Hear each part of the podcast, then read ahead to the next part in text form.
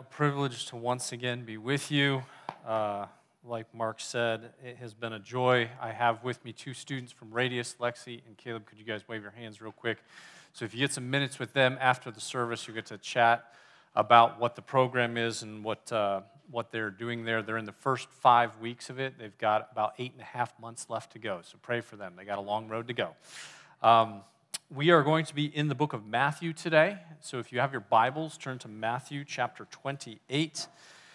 And I'm going to go into two themes of missions that many times are touched on but not focused on. And those themes are number one, unreached people groups as the primary goal of the Great Commission. And number two, church planting as the finish line for the Great Commission. Unreached people groups is the goal, church planting as the finish line for unreached people groups. So I'm going to dive into that through Matthew 28. Many of you, I know about half of you, maybe a little bit more, were there on Friday night, so I won't go back and retell uh, a lot of my personal history. But for those of you that don't know, the quick version is uh, came to the United States back in 2000, excuse me, 1993. Uh, went to college, uh, got a degree in finance, worked in international finance for a few years, quite a bit in Europe, uh, was involved with a Dutch company over there. By God's great grace, was involved with a good, solid church in San Diego, California, where I am from, and then got challenged into missions, not through some uh, mystical missionary call, but through reading our Bibles. I say our Bibles because my wife and I had the same call and we read it in Scripture, and we couldn't get around the words of Jesus. And we're going to read those today as the clearest definition of the Great Commission in Matthew 28. Headed over to the country of Papua New Guinea. If you find Australia on the map and you go up from Australia, you'll see Papua New Guinea on the right hand side. Irian Jaya or West Papua is on the left. Uh, we ended up through a series of events uh, getting into the country and we learned the national language. If you're going to go and work with unreached people groups today in 2021, you have to learn two languages. You learn the language of the country where the unreached people group is located, then you learn the language of the unreached people group itself. And so we learned the national language, and then uh, our leadership presented us with a list of tribes that had been asking for the gospel for seven years or more. They didn't make the list unless they'd been asking for seven consecutive years, which broke our heart. There was one group on there called the Tuwadi people, and we were originally supposed to go to them. And I remember the day we went down to the airfield, and the pilot landed the plane, uh, the mission plane, a little Cessna 206. And he got out and he says, Guys, I got good news and bad news. The good news is it's a great flying day. The bad news is the airfield where I was going to drop you off at and you were going to hike into the Tuwadi people, uh, that airfield is underwater. They got six inches of rain last night and it is fully underwater. You're not going there today. What's your second choice? And so we pulled out the paper, and on there was this people group called the Yembi Yembi people. And so I quickly scribbled out in the national language uh, a note because we'd heard that the Yembis were a dominant, hostile people. Uh, I scribbled out on the note, We're coming to visit your village today. Please be kind. That was the gist of the note. I rolled up the note in an empty water bottle, shoved it in there, and we took off in the little airplane, flew for about 45 minutes, got over the people group. Uh, the pilot brought the plane down to about 300 feet over the trees, turned the plane on its side. We opened the window, and I hucked out the water bottle. And I will remember uh, for the rest of my days, there was this little kid running like he was going to try and catch some football. And I'm thinking, this water bottle is going to hit him in the head. I'm going to kill the first Yembi. Uh, it's going to be a horrible welcome. And he luckily missed the water bottle, pulled out the note, and then people came out of the jungle, and we could see them waving it. We didn't know if any of them could read it because it was in the national language, and they had no written language at that time. We ended up going off uh, to about another 20 minutes. We landed at the closest airfield. They didn't have an airfield at that time. Later on, we would build that. Uh, and then we got in a motor canoe. A motor canoe is a canoe about as long as this room, and it's got a motor on the back of it. And so myself and the seven guys that were with me, some mission leadership, and my two coworkers, we motor canoed up this river for about six hours till we got to Yembi Yembi. And finally, we landed at the people group that we were meant to survey and I'll never forget the first time getting greeted by the Yembis. If you come to Yembi Yembi, and probably none of you will, maybe Mark will make it there someday, but um, in Yembi Yembi, if they like you, don't ask what they do if they don't like you, but if they like you, they take a huge hunk of mud and they shove it into your face. Then they push it all the way down to about your Adam's apple. Then they take diced up flower petals, whip those at your face, and it sticks to the mud. And now you're beautiful. Now you're ready to come into the village. So that was our introduction. First time, no words, wham, mud, flowers, and off we go. And so we made it into Yembi. We took a bunch of pictures, we took a bunch of video clips, uh, wrote down their language as best we could uh, phonetically, and then we went back out. We prayed, we sent some emails back to our home churches, and we prayed, uh, God, give us clarity, give us wisdom, give us discernment. Is this the people group that you have us going to? And finally, we landed uh, that this was it. And so we headed back in. We told the Yembis, we're coming to be your missionaries, and we're going to do four things. Number one, we're going to learn your language. We're going to learn to speak like you speak because the message we have is too important to get wrong. So we're going to learn your language and we're going to learn it really well. Number two, we're going to teach you how to read and write in your own language. There was no developed alphabet. We had to learn their language and then develop an alphabet, then teach them how to read and write. And then number three, we're going to take this really important book and we're going to translate it into your language. And then the final thing we're going to do is we're going to teach you the meaning of this book. We're going to go through every verse in this book, every piece of writing. We're going to teach you what it means. And someday, when we've finished those four things, we're going to leave. We're not here forever, but we're going to do those things, and we promise not to leave until we finish those jobs. And I remember them getting up, and they, uh, one of the chiefs got up, and he's working through an interpreter because I don't know his language yet. And he says, That's great. So happy that you come. But if you're coming, we don't want you to live like outsiders. We don't want you to be like the ones who go and come. They'd had tourists come in and land in helicopters. Uh, they'd had a short term missions team come in and give the gospel in mimes. That was interesting. Uh, and they, uh, they didn't want us to be like those ones. They said, if you're going to come and you're really going to do these things and you're going to live in our village, we want you to be like us. In Yembi Yembi, there's four clans there's the ostrich clan, the eagle clan, the black cockatoos, and the toucans. They're four brothers. They're kind of like totems for the bro- four brothers that were the original uh, members of the Yembi people. And so they said, okay, so we're going to adopt you into clans. And so they adopted us into clans. We got new families. They looked at me. I've got these long legs and I got uh, a little bit of a crooked nose from playing too much basketball. And they said, You're definitely in the ostrich clan. So they put me in the ostrich clan. My wife has long blonde hair. They put her in the eagle clan. They put the rest of our coworkers and these other ones. They gave us new fathers, new mothers. My son, uh, who is an only child, got 17 brothers and 23 sisters in one day. So this whole system that we were bought into. In Yembi Yembi, we found out later it's an insult to call somebody by their name. That's what outsiders do, that's what tourists do. If you're part of the clan, if you're part of the Yembi Yembi tribe, you call everyone by how you're related to them brother, father, smaller father, in law, in law on my mother's side, on my father's side, cousin, third cousin, fourth cousin. So, to learn a thousand people's names over the next three months so that we could become insiders to that people. And I told you guys on Friday night about the initiations, getting remarried, learning how to hunt boar for the first time, so that we could truly come and live among them like Christ lived among us. Sometimes people get lost and they don't realize there's a reason why Jesus didn't parachute in as a 28 year old. He could have done that. He could have come and just shown up on the scene. Here's this incredible teacher. But he chose to come and to live among us, humans, as a child, to eat our food, to know our language, and that he was a known commodity. That's the carpenter's son. There's his brothers and sisters. We know him. And this living example who lived with us for 30 years, for three years of ministry. Think about that 30 years of preparation for three years. Guys, the value of preparation. Americans tend to be addicted, especially in missions, to speed and pragmatism. Let's do this rapidly. Let's do this quickly. That's the antithesis, many times, to clarity and church planting overseas. Don't go too fast. Get to be a known commodity. Know this church before you go, young people. That's the ethos of the Christian faith. We aren't people who are in a rush. We're a people that are consumed with clarity, that things could be made clear.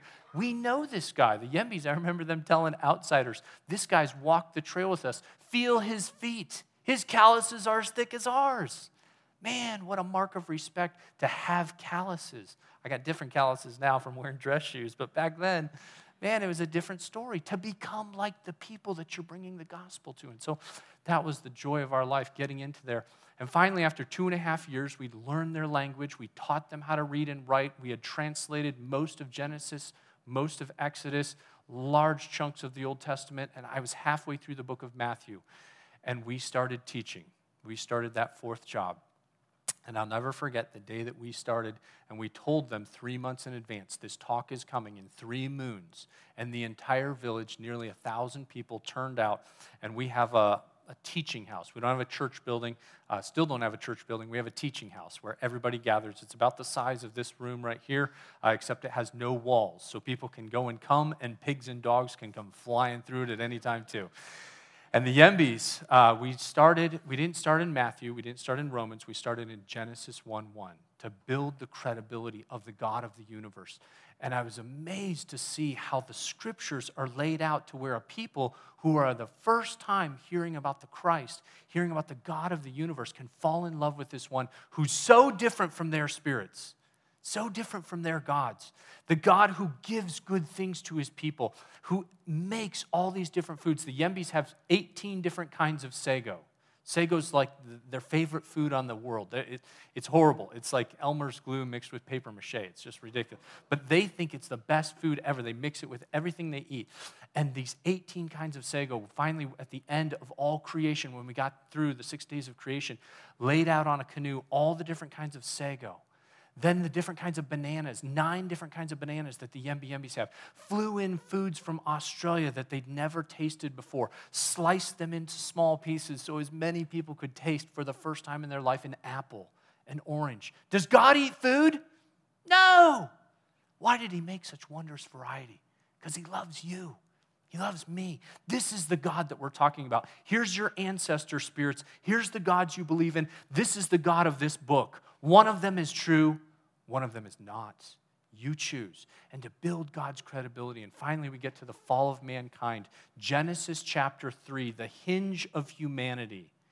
If you don't understand Genesis chapter 3, I'm convinced you, there's no way you understand Matthew, Mark, Luke, and John. You don't know what you're being saved from unless you understand the fall. And we taught the Yembis and we would act things out. And the Yembis are not like you guys. You guys are a good audience, a good typical American audience where you know the appropriate times to laugh and the appropriate times to cry and to be quiet and all that. The Yembis had never been in institutional learning. So if they like what you're saying, like I said on Friday night, they'll yell from anywhere, keep talking! And they'll just bellow out, or they'll put their hands to their mouth and yell this. Like some guy over there will just yell it out. If they don't like, they'll say, Keep talking. This talk is good to my belly. Because the belly is the seat of their emotions. Ours is our heart, theirs is their belly. And so if they don't like what you're saying, they'll yell from anywhere as well Enough! Shut your mouth. I'm about to throw this talk up because it's coming from their belly. And so you know if you're flying or dying. Like it's really clear. So they're, they're talking the whole time while we're teaching. We get done with the fall of mankind. And they say, No, no, no, act it out, act it out. And so my wife, uh, my wife and our coworkers and everybody, we had already pre-planned that we were going to do a skit. And so I have this black bed sheet, and I'm Satan, and my coworker's wife, uh, she's Eve, and we're walking around because the Yembis circle you when you speak. The speaker stands in the middle; they're all around you, and they're crowding closer. So you got about four feet to walk around in, and we're whispering loud enough for a thousand people to hear. Eve, Eve, just eat the fruit. Eat the fruit and your eyes will be open and you'll be just like God.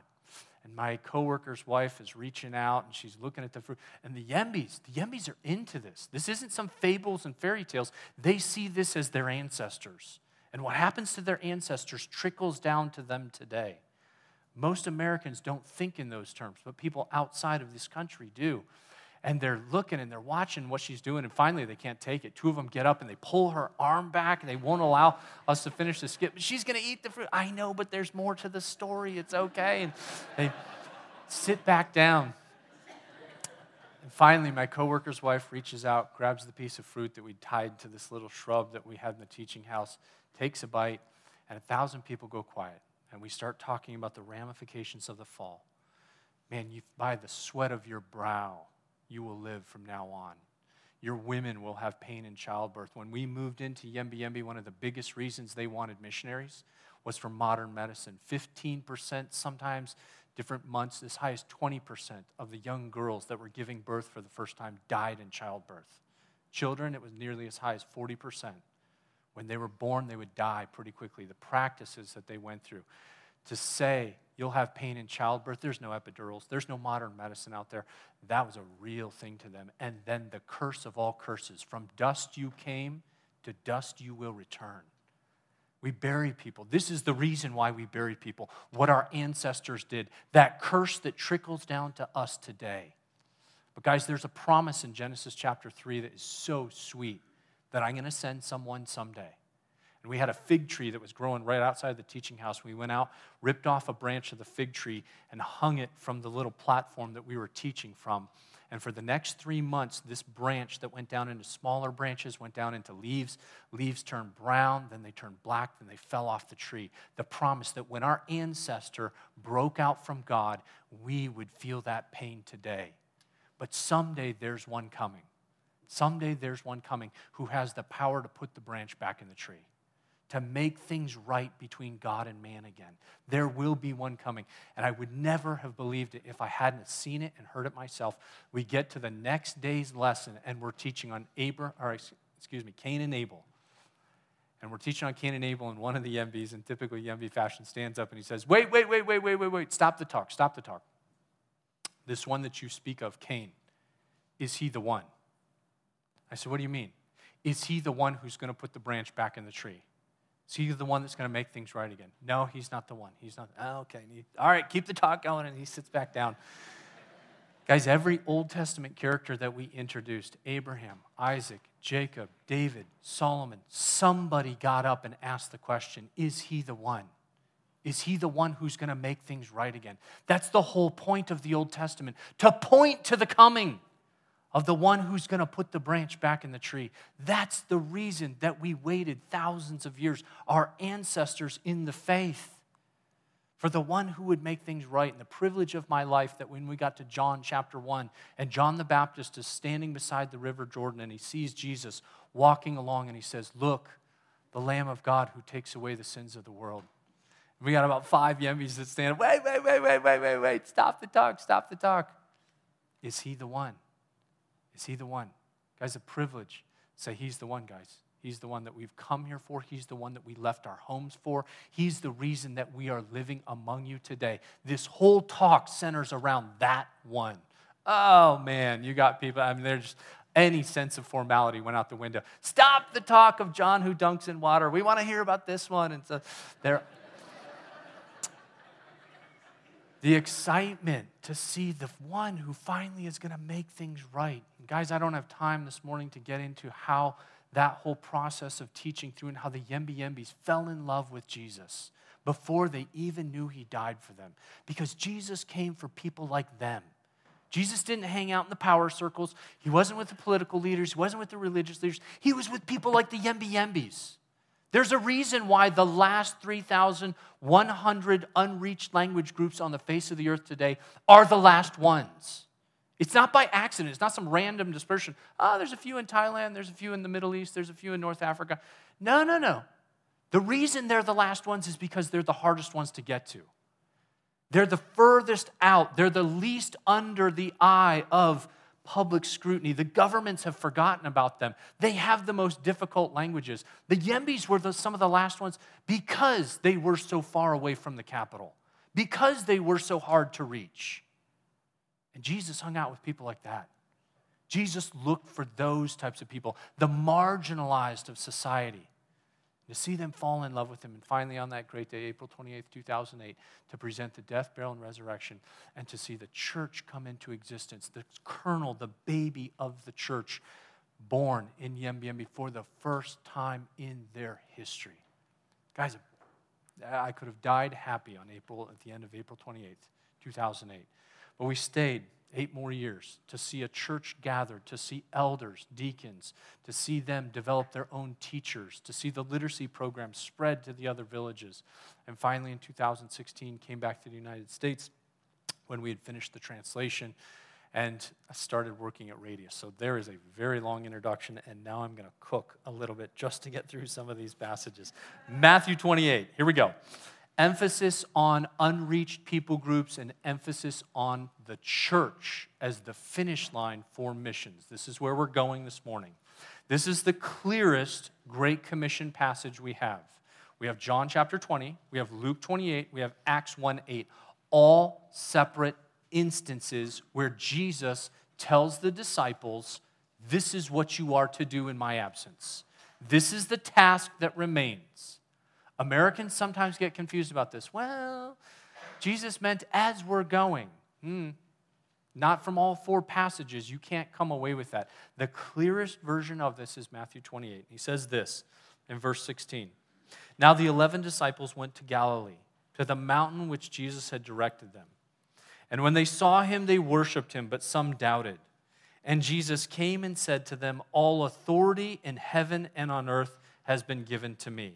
I want to pause right there just really quickly. All authority in heaven and on earth. What that means is that if you call yourself a Christian, if you're a follower of Christ, your plans are subservient to his plans. Your ambitions, this is the new one that's exciting for a lot of people, your passions belong to the king. You're an individual under authority. You don't get to call the shots in your life. If you're an unbeliever, you get to do whatever you want. Whatever you desire, whatever fulfills you, whatever gratifies you, that's your choice. But if you're a Christ follower, if you're a Christian, you're a person under authority. Sometimes we have this idea that, well, my giftings and what I'm passionate. You know what my giftings were? I was great at international finance. I was the youngest CFO in company history, 26 years old, working in Europe. You know how many times I used my business degree in Yembi Yembi? Please, my goodness. Developing an alphabet for them. We taught basic level accounting one time, and it was like rocket science. It was like we were shooting off to the moon or something. It was just it was too much. Your passions, your giftings, praise God if He can use them, but sometimes He won't. Sometimes He's going to ask you at cost to you to buy into His passions, His plans his glory. And he continues on, he says, Because you are people under authority, go therefore and make disciples of all nations, baptizing them in the name of the Father, the Son, and the Holy Spirit. The task before us as Christians, the reason the church isn't, the reason you're not instantly taken to heaven right after you're saved, you're left here for a job. You're not left here to just be, well, as we go along. No, no, no. Our job is to get to the nations. And what the nations in this context means, the actual Greek, and I hate trotting out Greek, but the actual Greek is panta ta ethne. And that's the word that we get ethnicities from. All ethnic groups. That doesn't mean nations as we understand them as geopolitical nation states, Germany, Afghanistan, the United States. No, no, no. The gospel's been in every country on the face of the earth for almost 100 years. It's the actual ethnic groups within those countries that still have nothing. That's where the impetus of the Great Commission is meant to go. This is what the original authors understood. This is what the disciples understood. This is what the apostles understood. I remember when I was translating the book of Romans, I'm working through, I did all of the Pauline epistles, translated all of the Gospels except for Mark, and did Genesis and Exodus and large chunks of the Old Testament. There was another guy on our team, he did everything else. And uh, I remember translating uh, Romans chapter 4, and I was having a hard time with one particular passage. And I remember telling my language helper when we started the process of the epistles, we had believers by that time. And I said, We're only going to translate from the Bible. We're not going to take other books. I'm going to have some helps here and there, but I'm going to only translate from the Bible. And so I'm running into this difficult passage in Romans chapter 4, and I remember reaching over and I grabbed another version. So I was working off of the NASB. That was my force, uh, for, the source translation. You have to have a modified literal. And so I reached over, I grabbed another version, and I was just flipping through it. And this uh, helper of mine, his name's Tarangawi. Tarangawi goes, wait, wait, wait, wait. What's this other book? What's this other book that you pulled out? I thought you said we were only going from the Bible. What's this other book? And I said, Tarangawi, this is another version in my language. he says, What? You have more than one version in your language? And I, I, just, it dawned on me right then. I'd never thought of it before. It, it dawned on me, and I said, Yeah. And Gawi did what Yembi do when they just, something so big, something so massive to their mind. He goes, he goes, How many versions do you have? How many versions do you have in your language? Guys, I, will be honest, confessional time. I, I lied. I straight up lied. I said we've got about six, maybe eight. Six or eight versions in our language. I went back to the United States the year after and I did a little research. And you know how many versions we have in the English language? Over 800. 800 versions. You add the study Bibles and you're into the thousands. Does God love the English speaking people that much more than the rest of the world? I don't think so. We've missed some critical component. We've missed something. To all nations, we go to the nations. And we don't stop until every one of them has the gospel in their language. And the passage continues on and it says this and teaching them to observe all that I have commanded you. This is where we get church planting from. When does the church gather? On the Lord's Day. What does the church do? We gather, we celebrate the Lord's Supper and baptism, we hear the teaching of the Word of God, we worship through singing, and we worship through gathering together, through hearing the taught Word. That's what the church does. To teach them everything that I have commanded you, that's the church. The fulfillment of the Great Commission is not disciples alone. Disciples are a great starting point, they're not the finish line. You gather those disciples into a local church and you see them matured and brought to the point to where they can propagate the gospel in other cultures. That's what the Great Commission is. We keep pressing on, we keep maturing, we keep teaching to where that people group can form its own gathering of believers and do what this body is doing today. That's the fulfillment of the Great Commission. Because here's the honest truth that when disciples understand the gospel, if they're not brought into a church, you know what happens? They end up dying, just like every other human being on the face of the earth. And they don't spread the gospel further. Churches harbor and nurture and grow, and from them emanates the gospel. Man, it's a big thing of mine to see young people brought into the church to know the local church before they head out into missions. You know why? Because they're going to plant a local church. How do you know what you're going to do unless you know this local body well? Young people, know the church, warts and all. I promise you, this church is not perfect. You know why? It's made up of human beings. Know this church before you go, though. Know the ministries involved, know the leaders involved, understand what it takes to teach, to govern. Know your theology well so that you can take those lessons and do the same when you reach that people group someday. But from the church is the emanation of the Great Commission and the finish line of the Great Commission. And then this wonderful passage that closes out Matthew 28 And behold, I am with you always to the very end of the age. There's a wonderful question last night in the college and career group. A young lady asked uh, me right about the middle part of it. She said, uh, What's the most costly thing involved in missions? Hands down, no question at all. The most costly thing in missions is leaving family behind. That's the, that's the biggest price tag. Guys, there will be a cost associated with your young people. I always wonder sometimes when people are cheering on to the nations, to the nations. What if it's your sons and daughters? Do you still have that same zeal for the nations if your sons, your daughters, decide that this is what they want to do with their lives, possibly give their life overseas? I love the recounting of the first American missionaries to head overseas, Adoniram Judson and his wife, and the service that they conducted that afternoon as they were about to walk them down to the ship that was going to take them to the country of India and eventually get them to Burma. Here's the recounting of that. It says this that same day, the two girls, they're talking about Adoniram's wife, uh, his first wife, he ended up having three because two of them died uh, when they were overseas. Nancy Judson and her dear friend that was on that ship as well. The same day, the two girls attended a great meeting in the church in Haverhill. The church was jammed to the rafters with onlookers. Some were merely curious to see the first American foreign missionaries in person, but to most, the occasion was a heart wrenching farewell to the two girls. they had seen grow up almost all their lives, and they had known their families for many years. The pastor, Pastor Allen, delivered the sermon, and the good old minister had known the two since infancy, many times visiting the Hasseltine Dance Hall. That's Anne or Nancy's house. And he had seen them whirling about, flushed and happy, enjoying themselves without a thought of life that would bring. He spoke to them before the packed throng as if he were their own father. My dear children, he told them, you are now engaged in the best of causes.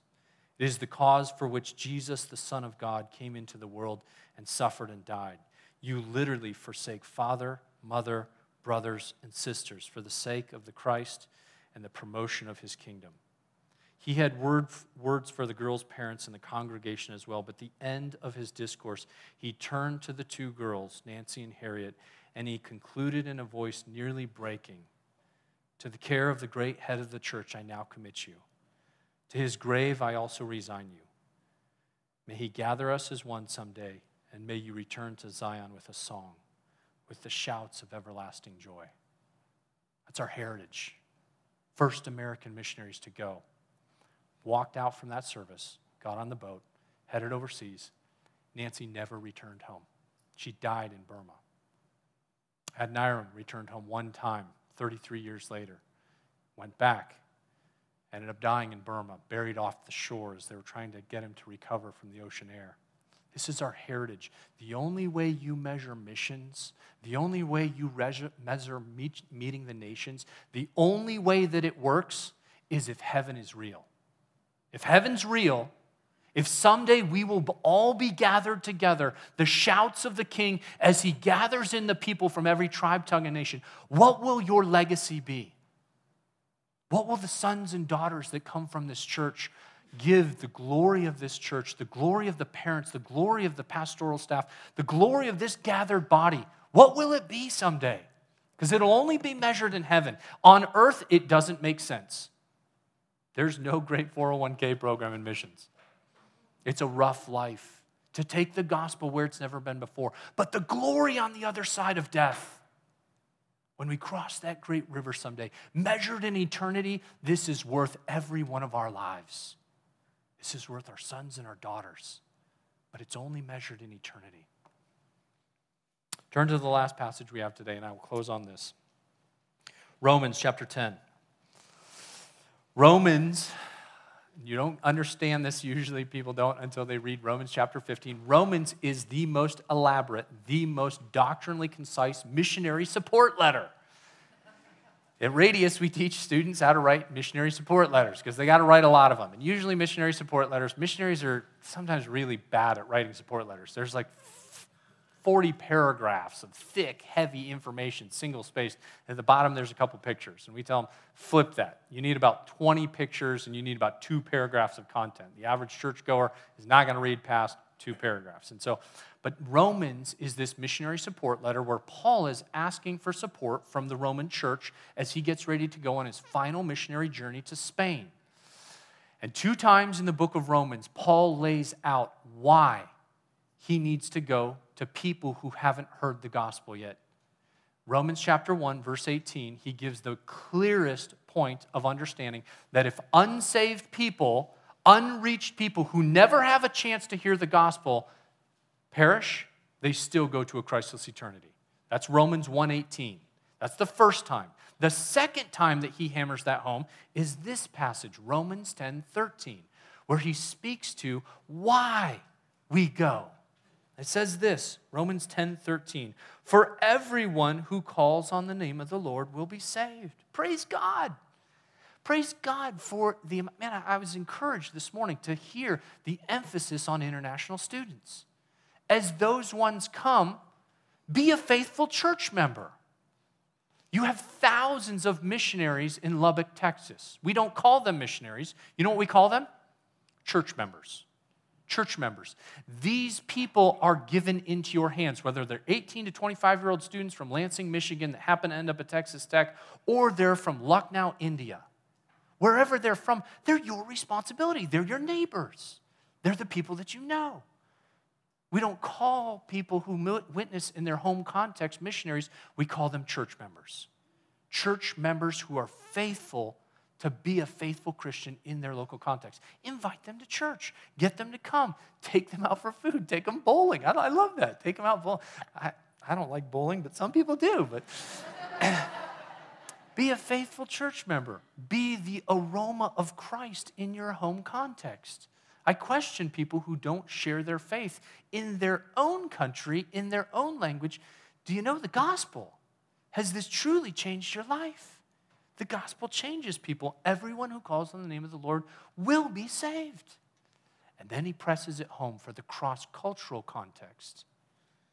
How then can they call on the one they have not believed in? And how can they believe in the one of whom they have not heard? These are rhetorical questions. Those of you that haven't gone through English class don't know that rhetorical questions are answers that are questions that we all know the answer to. They can't. They cannot. There's no way someone can understand the gospel. They can understand that there's a God, they can understand that they're a created being, but they can't understand the gospel unless someone goes to them. That's the answer that is implicit in what Paul is putting down here. And then he presses it a little bit further and he says this And how can they hear without someone preaching to them?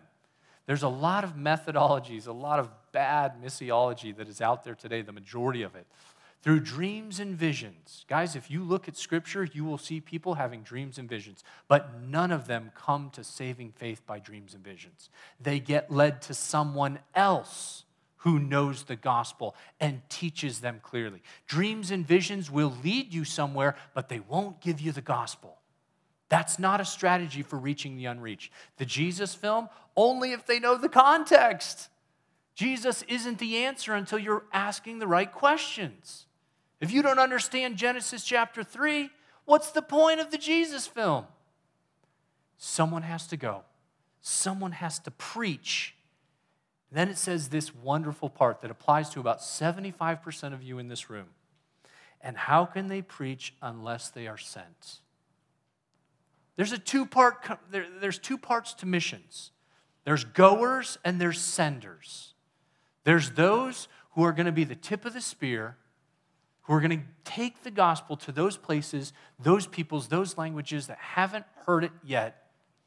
And there's those who are going to be faithful church members who are going to send. I praise God for Jack and Mary Alice Griffin. They had a construction business before I headed to the field. Man, I, when we were heading to the field, I was not a good bet. I'll be, I'll be blunt. Guys are like, you're, you're a finance major. What in the world? You're heading to the jungle? Jack Griffin takes me down to Home Depot walks me through, says, Brooks, you're going to need this. Grabs out an Estwing hammer. Brooks, you're going to need this. Here's a tape measure. Brooks, you're going to need this. And just pick some stuff off, knowing. And then he laid out, okay, when you get there, you're going to have to build a house. If you need help building a house, you call me first. You write me an email first. Jack Griffin, who's in heaven today. Mary Alice Griffin, who graduated to heaven two weeks ago, his wife. Faithful senders. Dave Johnson ran a travel agency. Brooks, you're going to need to get to the field. Let me, let me have a part in finding you some tickets. Tell me when you need to come back from the field. Dave Johnson. Guys, I remember hearing the story about William Carey when he was heading to the field for the first time, the, the father of what we call modern missions, Englishman. And William Carey and his three friends sat around and they, uh, they talked about William leaving to head to India. He would head to India and he would never come back again. But he would produce one of the best translations in the language that has ever been produced in that entire continent. William Carey, as he's going and his friends are sitting around, they described it as William was about to drop down a dark, dark well. And he was going to fall all the way down. But his friends were going to be at the top, holding on to the rope as he goes down. And guys, I believe someday when the king returns, he's going to ask the people who go down the well, the guys, the young people, the ones from your body here that are going to go, show me your hands. Show me your hands. What did it cost you to go? He's going to ask for the goer's hands. But the people at the top of the well who are letting the rope down, the Jack and Mary Alice Griffins, the Dave Johnsons, the about 75% of you in this room, the senders, show me your hands. What did it cost you to see the gospel taken to the ends of the earth? Did it cost you anything? Were you involved to any degree? Praise God for the men who came to the prayer breakfast on the morning. Praise God for those of you that are raising sons and daughters, raising them up as soldiers of the King. It will take uncommon courage, uncommon sacrifice. We're not just talking about finances here. Do you know where your missionaries are? I love the way it was described this morning extensions of our body, our ambassadors. These are your people. Are you involved in that? Do you have any scars? Or is that, only for other people? Sends our son victorious as long as it's not my son. What will it cost you to be a faithful sender? And he finishes it out and he says this As it is written, how beautiful are the feet of those who bring good news. How beautiful are the feet of those who bring good news. The message of peace, the message of reconciliation, that we can be made right with God again, that our ancestors rebelled against God, fell away, and yet through Jesus Christ we are made right through the gospel that he died in our place, that he took our sins upon him, and we're made right. What a wonderful message, not just for English speakers, for any human being on the planet. You can be made right with God again. That's the message that we bring. That's the aroma of Christ. That's why we do these things. That's why we send. That's why we live the way we live. We worship. We sing the songs that we sing. Father, send us. Send someone from our body. Adorn this body with goers and faithful senders so that someday, when our time comes, when we cross that great river, those of you that haven't read Pilgrim's Progress, we cross that river of death and we reach the celestial city. What will it be like? What will the king say to us on that great day? What did you live for? What marked you during this time? to take the gospel to the ends of the earth. When we were in Yembi Yembi, and close with this, I know I'm a few minutes over, but I was told Melanie Park, it's only the beginning of the clock that matters. The ending is irrelevant. So I'm going by that. Um, when we were in Yembi, two weeks after we'd presented the gospel, I remember at night, so my house was built on these poles. Poles, they're like big posts, 16 of them. So I had four rows of posts, and it was up about eight feet off the ground. And so the Yembis helped me build the house. They had bark walls, uh, corrugated aluminum roof, and we would catch the water in these big four inch PVC pipes. It would go to a 2,000 gallon tank. We had an RV pump and then solar panels. We were green before it was cool to be green. Uh, There's no other power out there. And so uh, we had this house that was up on these big poles. And the Yembis, if they needed to get me at night, what they'd do is they had this pole that they'd hidden, this long pointy pole, and they knew where our, uh, my head was at night. And so they'd take this pole and they'd hit the bottom of the floor. And I mean, you thought it was Armageddon. Like your, your head would bounce off the floor because you had this thin mattress that you'd sleep on. And I mean, you just, I don't know what happened, but I'm, I'm awake now. Sure enough, two weeks after we presented the gospel at night, and they hit the bottom of the floor. And I wake up, it's two o'clock in the morning, go to the window and yell out there, Who is it? And it's a typical Yembi answer it's me, it's me. I know it's you. What, what's your name? Who are you? He goes, It's me, your tribal father. So this is one of the chiefs of the village, and so I know it's pretty serious. And so I go outside and uh, take my flashlight. And in Yembi, it's rude to shine your flashlight on somebody's face, it wrecks their night vision. So you shine it on their feet and they can recognize literally every one of them, a thousand people, they can recognize each other based off of their feet. Of course, they can recognize me based off of my feet, but I can't recognize a thing. And so I'm looking at their feet, and I have no idea who I'm talking to. Seven people, seven men, and I'm working my way up to the kneecaps, and I get to the belly buttons and the shorts, and I'm like, okay, I know that guy, I know that guy. And these are seven believers, seven people that we, uh, we at that time uh, thought they understood the gospel. We'd done interviews with them, seven uh, people who were Christ followers. And I remember asking them, guys, what's up? Did somebody get bit by a snake? Does somebody have malaria? Uh, is there something going on? That's usually why they'd come get me, or some emergency. And I'll never forget this. Uh, my tribal father, Yagotal, he goes to me, he goes, uh, No, we wanted to know when we're going. I said, What do you mean? We wanted to know okay, first of all, the talk from the book says that if someone doesn't understand this talk about the bridge man, the bridge man is the man who takes us from God or from Satan's side to God's side. If someone doesn't understand the talk of the bridge man, that they go to the place of fire. Is that true? Yeah, that's true. That's true. So when are we going to our sister village, Changriman, who's six hours hike that way? When are we going? Will it be tomorrow or will it be the next day? Two weeks old in the faith. When are we going? Guys, when I came back to the United States in 2016, uh, I had a very wealthy church. And uh, two years ago, I had a wealthy businessman. I don't tell this story in California because he lives there.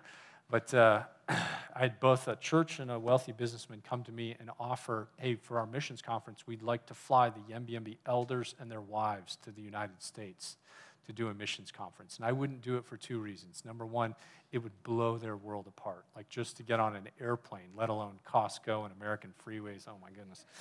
It would, it would just it would implode their universe. But number two, I told the businessman this. I couldn't tell the church this because I was too embarrassed. But the businessman, I told him, brother, you don't know what you're asking for. You think this would be a good thing. This wouldn't be a good thing. Because remember, the Yembis, who, if you're teaching in the Yembi church, even to this day, if we have these elders in training sometimes, and they'll get up and they'll veer away from the text, and the older women in the church will yell from the back, The canoe's turning! The canoe's turning! this poor guy, shamed to death, the Yembis, who at two weeks old in the faith are asking where they're going, you want them to come here? Because they'd probably stand up here at this pulpit today and they'd say some version of, You've had this talk for how long? How many years have you known this talk to be true? When are you going? When are you going? What more do you need? Brothers, sisters, some of you in here are meant to be senders and some of you are meant to be goers but we're all meant to have a part. There's a reason why this is the end of the book of Matthew. There's a reason why this is the beginning of the book of Acts. There's a reason why Revelation 5 and Revelation 7 says every tongue, tribe, nation, people will be gathered around the throne. What will be the heritage of this church on that great day? What will it be like when we all get there someday? Let's pray. Father God, we thank you for your grace to us in the person of Jesus Christ. Thank you for a God who did not leave us in our sins, but who formed a plan at the cost of your own Son, the cost of his blood, to bring us back, to put the branch back in the tree. Lord, I pray for the ones in this congregation Lord, I am so very thankful for the regular teaching of the word that they receive from this pulpit. Lord, I pray that that would spur them on to action, spur them on to be courageous lights in their own community. Lord, spur them on to send their own sons and daughters, their own from this congregation, sent from this church to reach the nations. Father, give us courage. We are prone to be weak people. We're prone to wander. We're prone to be fearful. Give us courage for the days that we walk this earth so that when we meet you face to face someday, we can be thankful for the way that we spent the days, the time, the resources that we had. And we know that you will be with us to the very end of the age. In Jesus' name we pray. Amen.